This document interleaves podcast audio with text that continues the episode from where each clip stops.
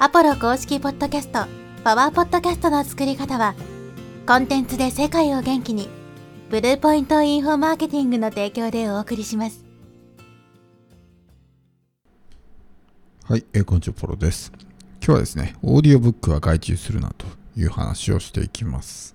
まあ、せっかくね、ポッドキャスト配信してるんであれば、何かしらのね、有料コンテンツ、まあ、音声にまつわるようなですね、有料コンテンツを売っていきたいと考えている人もね、多いと思うんですけど、音声のね、有料コンテンツで最も一般的なものがオーディオブックです。今だと Audible とか、日本だとオーディオブック .jp っていうね、まあオーディオブックを販売しているようなプラットフォームがあって、まあ、僕もですね、そこで自分のコンテンツをまあ販売しています。まあ本当にですね、ブルーオーシャンというか、全然参入者が少ないので、非常におすすめです。もう Kindle なんかはね、完全にもう参入者が多すぎて、飽和してしまってね、もう今更参入してもって感じですけど、オーディオブックに関してはね、全然参入者がいないわけですね。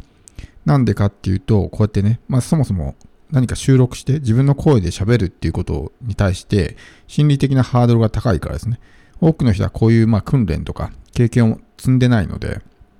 やろうと思ってもできないんですね。電子書籍っていうのはまあ文字打つだけだからある意味誰でもできるといえばできるんですけど、それが音声とか動画になるとね、もう極端にこう心理的ハードルが上がるから、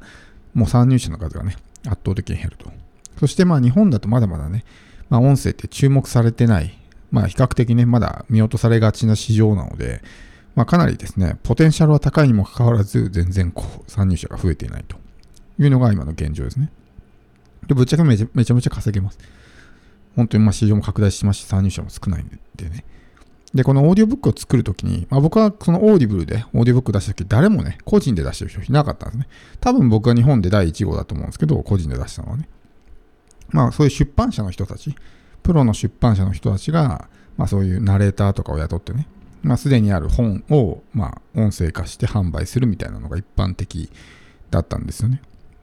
で、Kindle とかだと、例えばね、原稿を外注して書いてもらうとかって、まあ、僕は個人的にどうかなと思いますけど、そういうふうにね、えー、他人に原稿を書いてもらって出版みたいなことをしてる人もいると思うんですけど、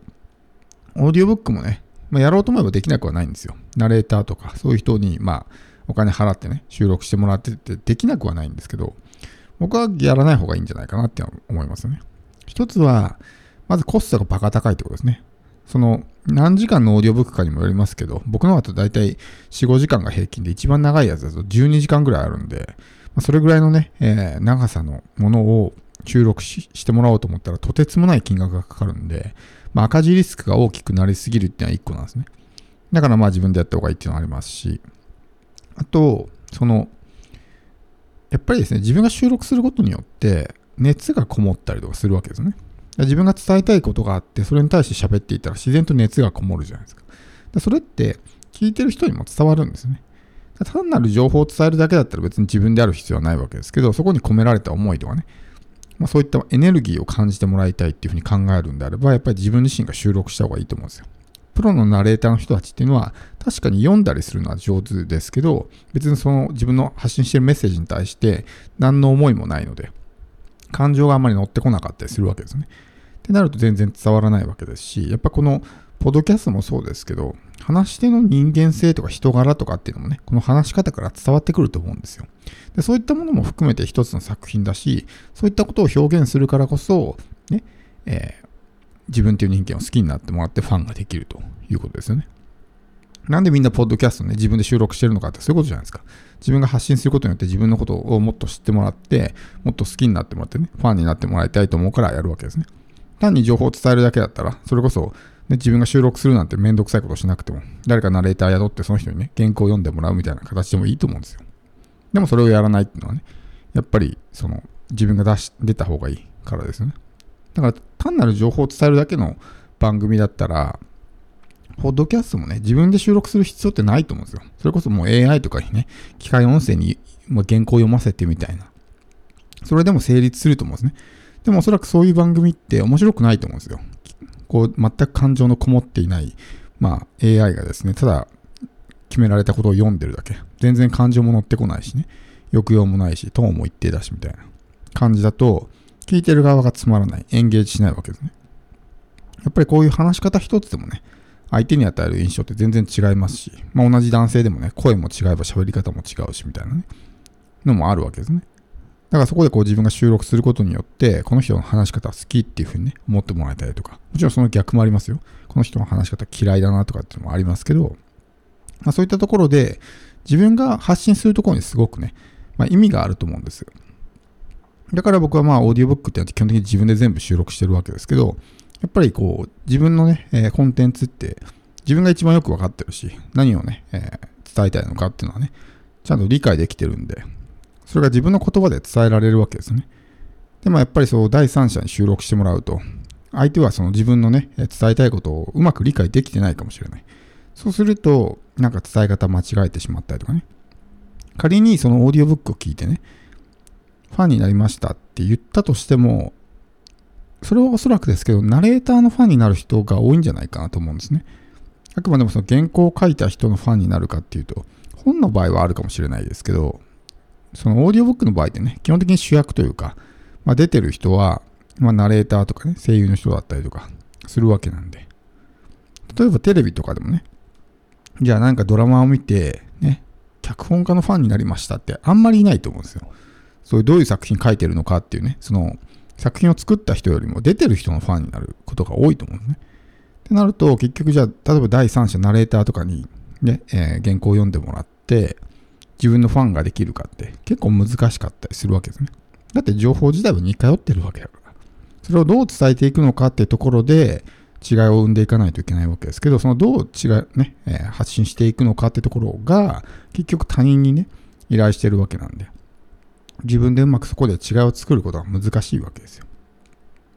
なので、もし今後ですね、そういうオーディオブックとかっていうのを作って売っていきたいっていうんであればですね、なおさらやっぱり自分で収録するっていうことをやっていった方がいいと思います。それこそ Amazon とかね、まあオーディブルですけど、オーディブルとか、オーディオブック .jp とかで売られているようなオーディオブックっていうのはね、もうすでに本が出ていて、まあ、それをこう、プロのね、ナレーターの人たちが読むみたいなスタイルがありますけど、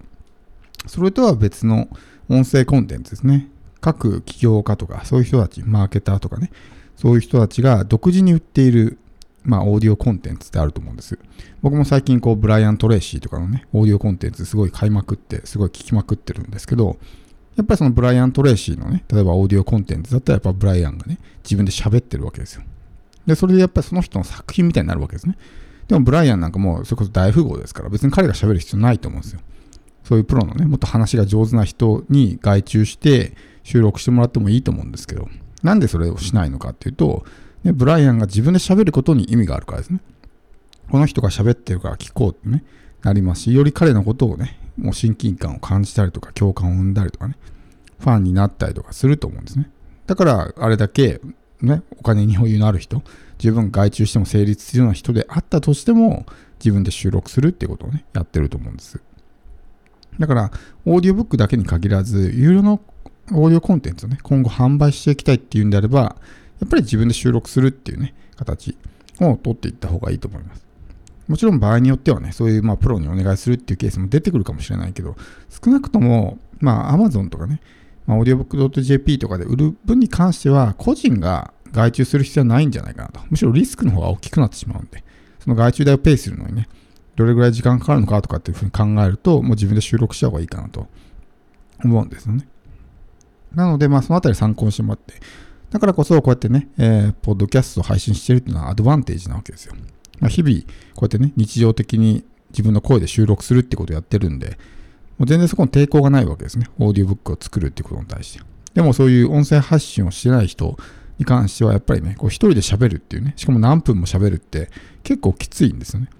で、じゃあ、一人で喋るのアドリブで喋るとかね、難しいんであれば、原稿書く、セルフ形式の原稿書くけど、実際それを読み上げるとね、棒読みになってしまったりとか、変な感じになってしまったりとか、うまくいかないみたいな、ね、感じになるんで、できないわけですね。だからこそチャンスなわけです。だからこのポッドキャストの経験っていうのは決して無駄にならないですし、音声だけで何かを伝えるっていうのはね、ものすごく難易度が高いわけですけど、その分ね、こう伝える力っていうのが非常にまあ磨かれていくわけですね。ビジュアル要素が一切ない中で自分の伝えたいことを全部伝えるっていうのは相当ね、高度なスキルが必要になるわけですから。だからこうやって普段からね、ポッドキャストで発信することによってそういったスキルが磨かれていく。人に伝える力とか教える力っていうのがですね、どんどん上達していく、鍛えられていくというのがこのポッドキャストのね、メリットかなと思います。